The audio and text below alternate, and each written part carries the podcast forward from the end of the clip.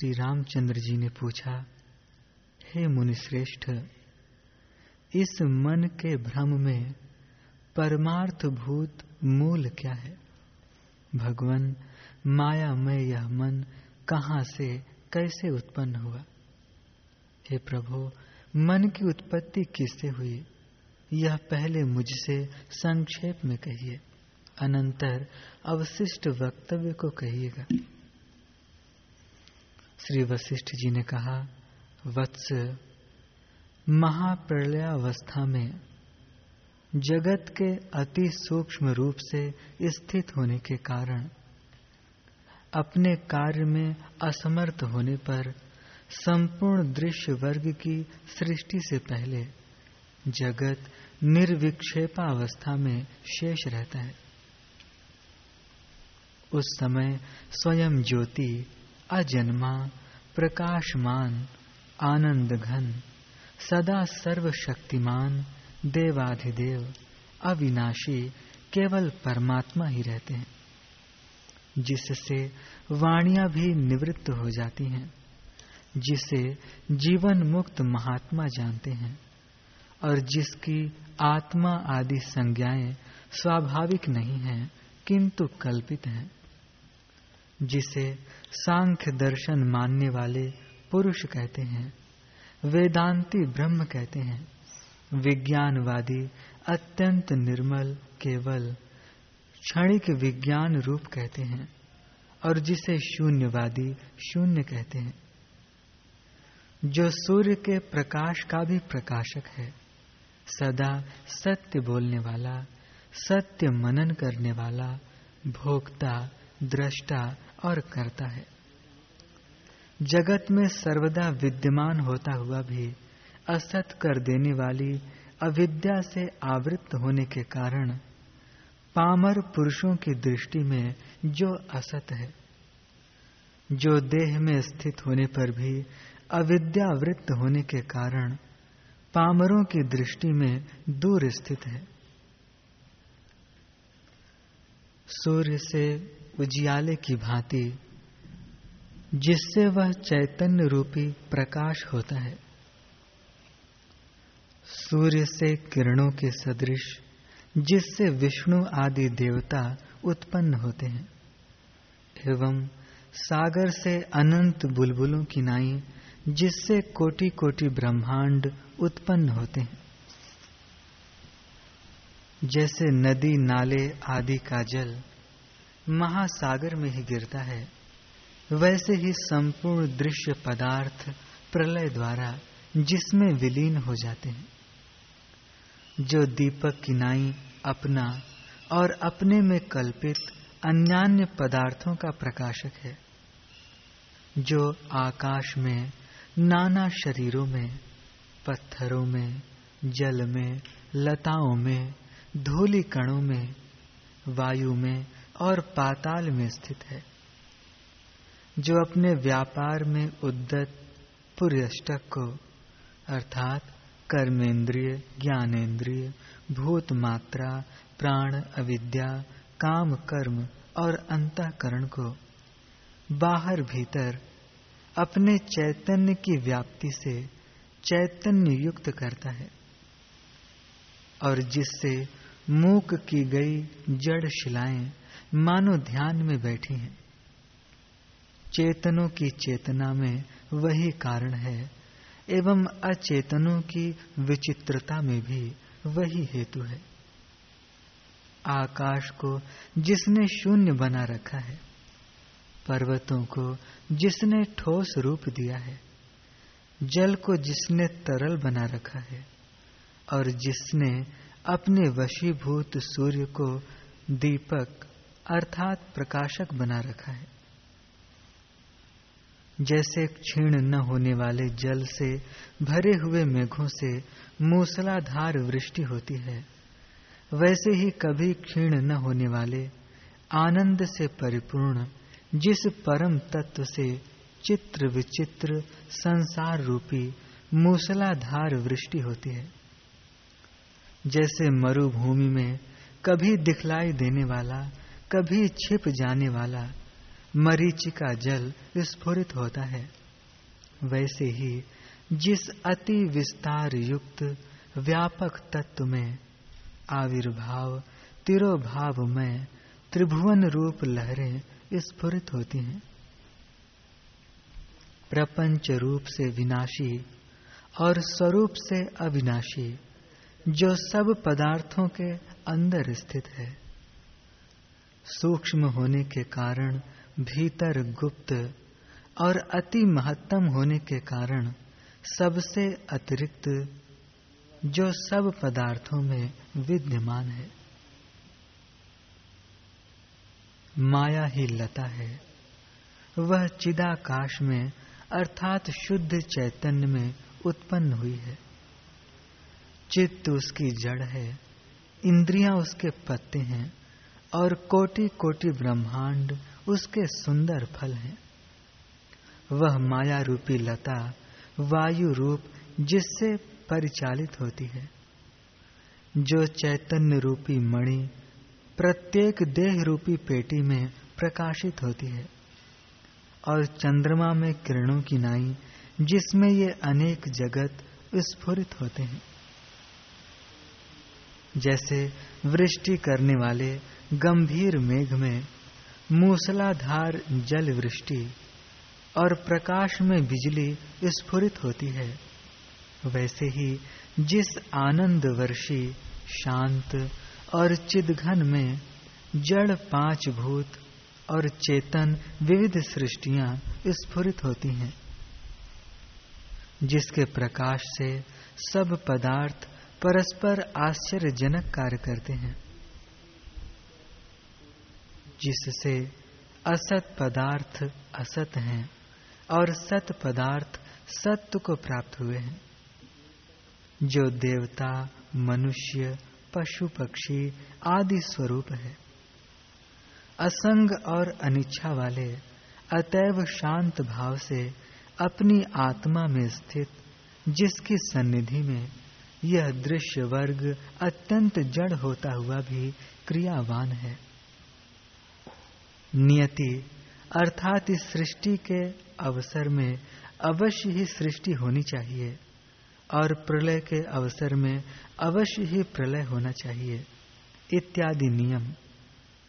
उक्त नियम के अवच्छेदक देश और काल। उचित देश और काल में बोने पर बीज आदि के अंतर्गत कार्य का बीज बीज के फूलने से चलन। बीज फोड़कर, अंकुर आदि के निर्गमन द्वारा स्पंदन, और तदुपरांत तना, शाखा, टहनिया, पत्ते आदि क्रम से फल पर्यंत जो जो व्यापार होते हैं, वह सब क्रिया शब्द वाच्य हैं। इस क्रम से संपूर्ण पदार्थ जगत से विलक्षण सत्ता वाले, जिससे व्यावहारिक क्रिया करने में क्षमता को प्राप्त हुए हैं।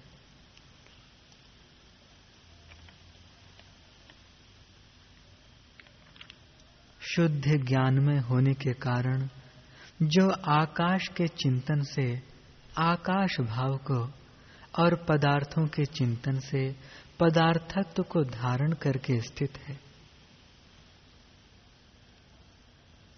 क्योंकि यह निर्विकार, अतएव उत्पत्ति स्थिति आदि से शून्य, ज्ञानमय, अपने स्वरूप में स्थित और अद्वितीय ही है।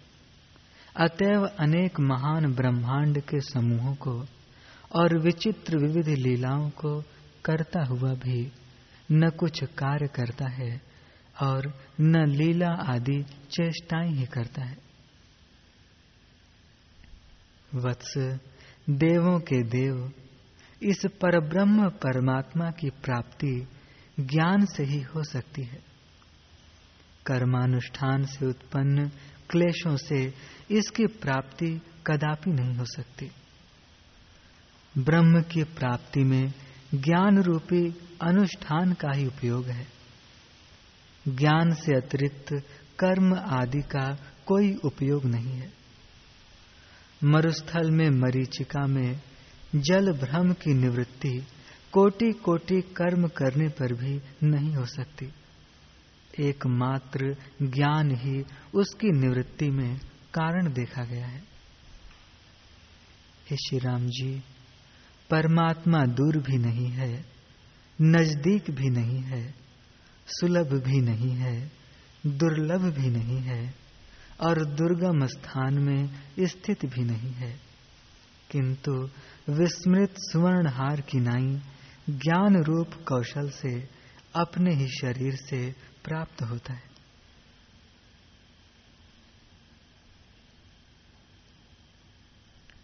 परमात्मा की प्राप्ति में तपस्या, दान, व्रत आदि तनिक भी सहायता नहीं करते। केवल स्वरूप में विश्रांति को छोड़कर उसकी प्राप्ति में और कुछ भी साधन नहीं है।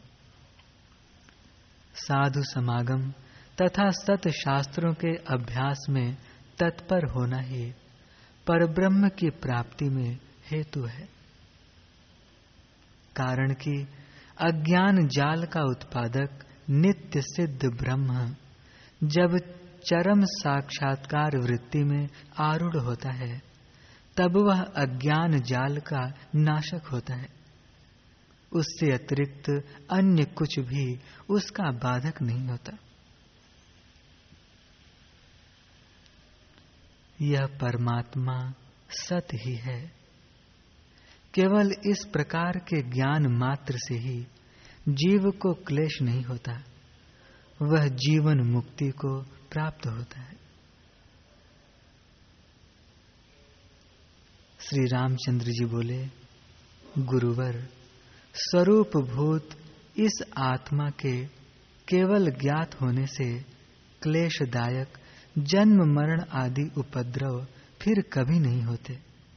यह महान देवाधिदेव किस उपाय से अति शीघ्र प्राप्त होता है?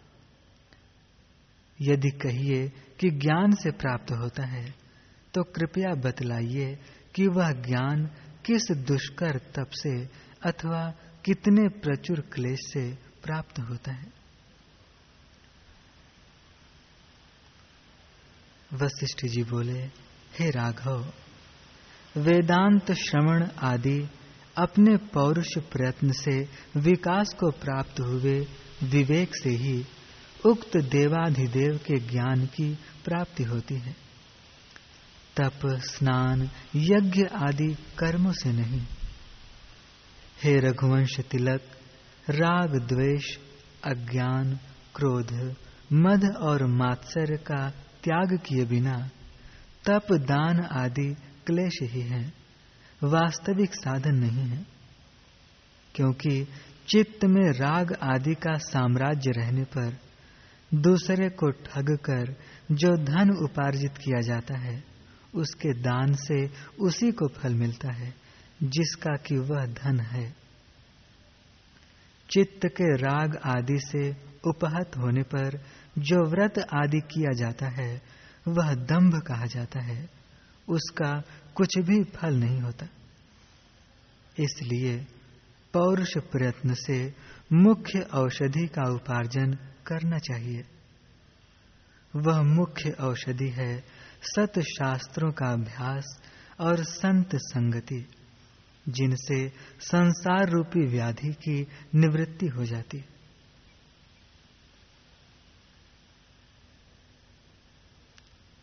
इस संसार में, संपूर्ण दुखों के विनाश की प्राप्ति में केवल एक पौरुष प्रयत्न ही साधन है। उसको छोड़कर दूसरा कोई भी उपाय नहीं हो सकता। हे रामचंद्र जी, आत्मज्ञान की प्राप्ति के लिए अपेक्षित वह पौरुष कैसा है, उसे आप सुनिए। जिससे राग द्वेष रूपी विसूचिका सर्वथा निवृत्त हो जाती है। मुमुक्षु पुरुष, जिसमें लोक और शास्त्र से किसी प्रकार का विरोध नहीं है। ऐसी यथा योग्य आजीविका से संतुष्ट होकर भोग वासना का परित्याग करे। अपनी हित कारणी अनुद्विग्नता द्वारा यथा संभव उद्योग से सर्वप्रथम संत संगति और सत शास्त्र के अभ्यास की शरण लेनी चाहिए। जो पुरुष प्रारब्धानुसार जो कुछ पदार्थ मिल गया, उससे संतुष्ट रहता है। शास्त्र एवं शिष्टों द्वारा निंदित की उपेक्षा करता है। और साधु संगति तथा सत शास्त्र के अभ्यास में निरत रहता है, वह शीघ्र मुक्त हो जाता है। जिस महामति पुरुष ने विचार द्वारा अपने स्वरूप को जान लिया है, उस महापुरुष के ये ब्रह्मा, विष्णु, शंकर और इंद्र अनुकंपा के पात्र होते हैं। संपूर्ण विद्याओं में अध्यात्म विद्या ही मुख्य है। उसकी उत्पत्ति के अनुकूल, विचारात्मक वर्णन जिसमें हो, वह शास्त्र सत शास्त्र कहलाते हैं। उसके विचार से पुरुष मुक्त हो जाता है। जैसे निर्मली के चूर्ण से जल का मैल नष्ट हो जाता है और जैसे योग के अभ्यास से लोगों की बाह्य मनोवृत्तियाँ विनष्ट हो जाती हैं, वैसे ही सत शास्त्र और साधु संगति से उत्पन्न विवेक से विद्या के विरोधी राग द्वेष आदि सहसा विनष्ट हो जाते हैं।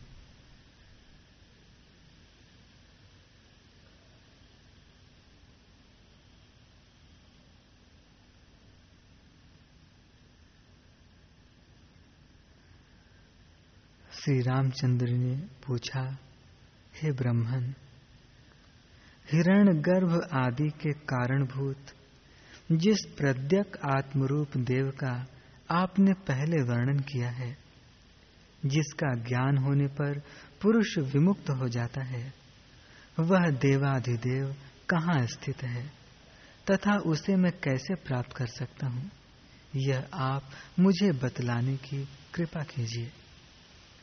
श्री वशिष्ठ जी ने कहा, हे रघुकुल दीपक, जिस देवाधिदेव का मैंने वर्णन किया है, वह दूर नहीं रहता। चैतन्य मात्र रूप से विख्यात, वह नित्य शरीर में स्थित है। चिन्ह मात्र यह संपूर्ण विश्व है। चिन्ह मात्र स्वरूप यही महादेव है। चिन्ह मात्र स्वरूप यही विष्णु है। चिन्ह मात्र स्वरूप यही सूर्य है और चिन्ह मात्र स्वरूप यही चतुर्मुख ब्रह्मा है।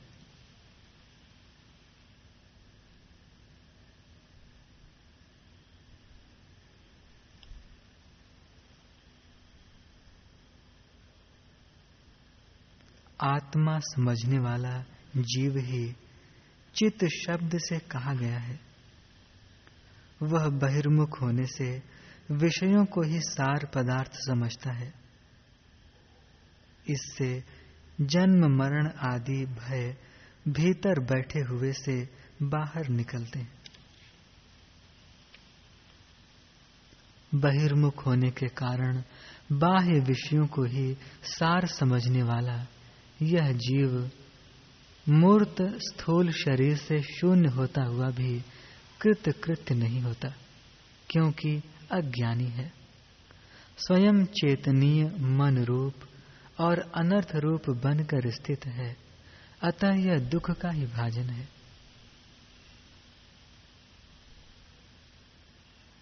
जीव की जो पूर्णावस्था है, उसको जानकर वह फिर शोक नहीं करता। उस पर ब्रह्म परमात्मा का साक्षात्कार होने पर मूल अज्ञान के विनाश से इस जीव की मूला ज्ञान की कार्य अंतकरण में तादात्म्याध्यास रूप हृदय की ग्रंथि टूट जाती है। उसके नाश से तन मूलक संपूर्ण संदेह भी छिन्न भिन्न हो जाते हैं। और संचित आदि संपूर्ण कर्म विनष्ट हो जाते हैं।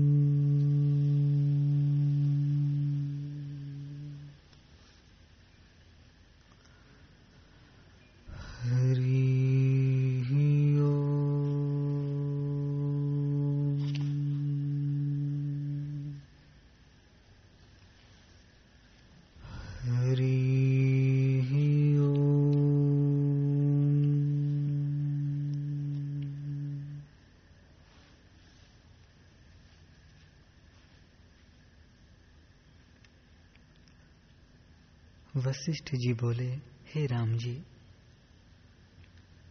न कुछ उपजा है, न स्थित है।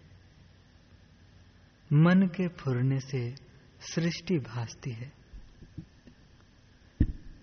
बड़े देश काल क्रिया संयुक्त, जो ब्रह्मांड दृष्टि आता है, उसने परमार्थ में कुछ भी स्थान नहीं रोका है।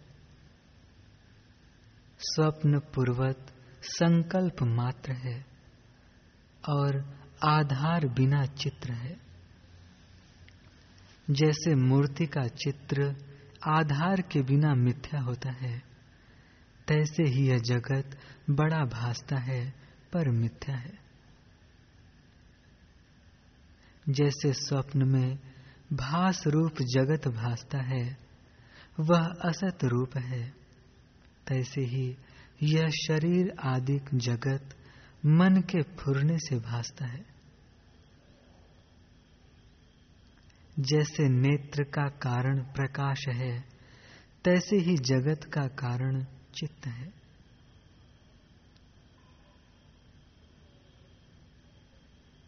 जैसे जल में जो चक्र आवर्त भासते हैं, वे असत रूप हैं, तैसे ही पर्वत आदि जगत असत्य रूप हैं। अपने निवास के निमित्त मन ने यह शरीर रचा है। जैसे कुशवारी अपने निवास के निमित्त गृह रचता है और आप ही बंधन में आता है, तैसे ही मन शरीर आदि को रचकर आप ही दुखी होता है।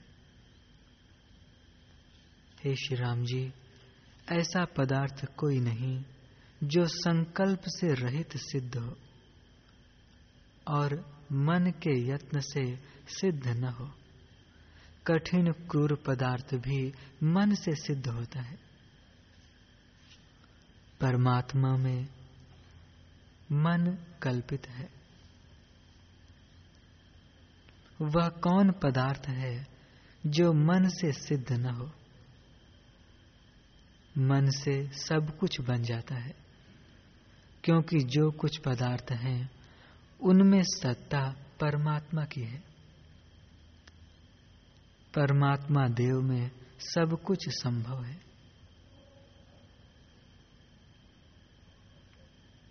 आदि चित्त कला ब्रह्मा रूप होकर उदय हुई है। भावना के अनुसार उसने आपको ब्रह्मा का शरीर देखा। और उसने कलना रूप, देवता, दैत्य, मनुष्य, स्थावर जंगम रूप, जगत रचा है और संकल्प में स्थित है। जब तक उसका संकल्प है, तब तक तैसे स्थित है। जब संकल्प मिट जाएगा तब सृष्टि भी नष्ट हो जाएगी जैसे तेल से रहित दीपक निर्वाण हो जाता है तैसे ही जगत भी हो जाएगा क्योंकि आकाशवत सब ही कलना मात्र है और दीर्घ स्वप्नवत स्थित है। वास्तव में न कोई उपजा है, न मरता है। परमार्थ से तो ऐसे ही हैं और अज्ञान से सब पदार्थ विकार संयुक्त भासते हैं। न कोई वृद्धि है, न कोई नष्ट होता है। उसमें और विकार कैसे मानिए? जैसे पत्र की रेखा के उपजने और नाश होने में वन को कुछ अधिकता और न्यूनता नहीं होती, तैसे ही शरीर के उपजने और नष्ट होने में आत्मा को लाभ हानि कुछ नहीं। सब जगत दृश्य भ्रांति से भासता है। ज्ञान दृष्टि से देखो। अज्ञानीवत क्यों मोहित होते हो? जैसे मृग तृष्णा का जल प्रत्यक्ष भासता है तो भी मिथ्या भ्रम मात्र होता है। तैसे ही ब्रह्मा से आदि तृण पर्यंत सब भ्रांति मात्र है। जैसे आकाश में दूसरा चंद्रमा भासता है तैसे ही मिथ्या ज्ञान से जगत भासता है। जैसे नौका पर बैठे हुए को तट के वृक्ष और स्थान चलते दृष्टि आते हैं, तैसे ही भ्रम से जगत सत भासता है। हे श्री राम जी, इस जगत को तुम इंद्रजालवत जानो। यह देह पिंजर है, और मन के मनन से असत्य रूप हो, सत्य किनाई स्थित हुआ है। जगत द्वैत नहीं है, माया से रची ब्रह्म सत्ता ही ज्यो की त्यों स्थित है। पर्वत तृणादिक, जो जगत आडंबर है, वह भ्रांति मात्र मन की भावना से दृढ़ हो भासता है। हे श्री राम जी, यह प्रपंच नाना प्रकार की रचना संयुक्त भासता है, पर भीतर से तुच्छ है। इसकी तृष्णा को त्याग कर तुम सुखी हो।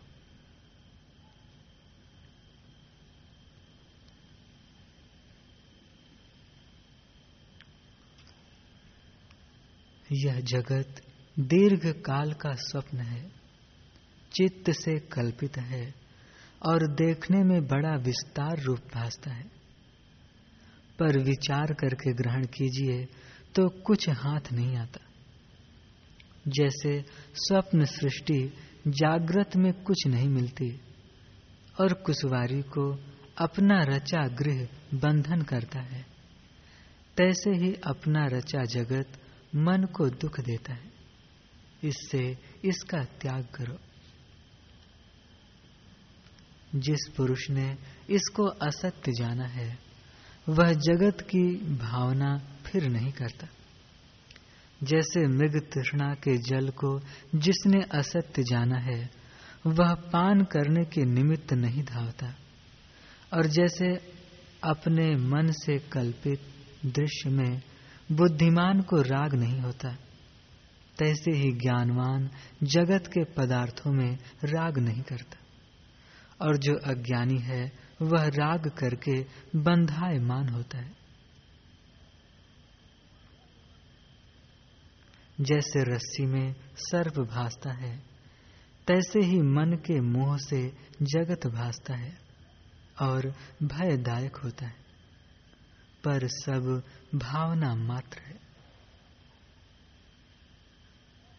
हे राम जी, यह मैंने परम गुणों का समूह तुमको उपदेश किया है।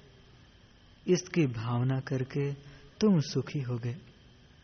जो मूर्ख इन वचनों को त्याग के, दृश्य को सुख रूप जान के उसमें लगते हैं, वे ऐसे हैं जैसे कोई शीत से दुखी हो और प्रत्यक्ष अग्नि को त्याग कर जल में प्रतिबिंबित अग्नि का आश्रय करे और उससे जाड़ा निवृत्त किया चाहे तो वह मूढ़ है। तैसे ही आत्म विचार को त्याग के जो जगत के पदार्थों की सुख के निमित्त इच्छा करते हैं, वे मूढ़ हैं।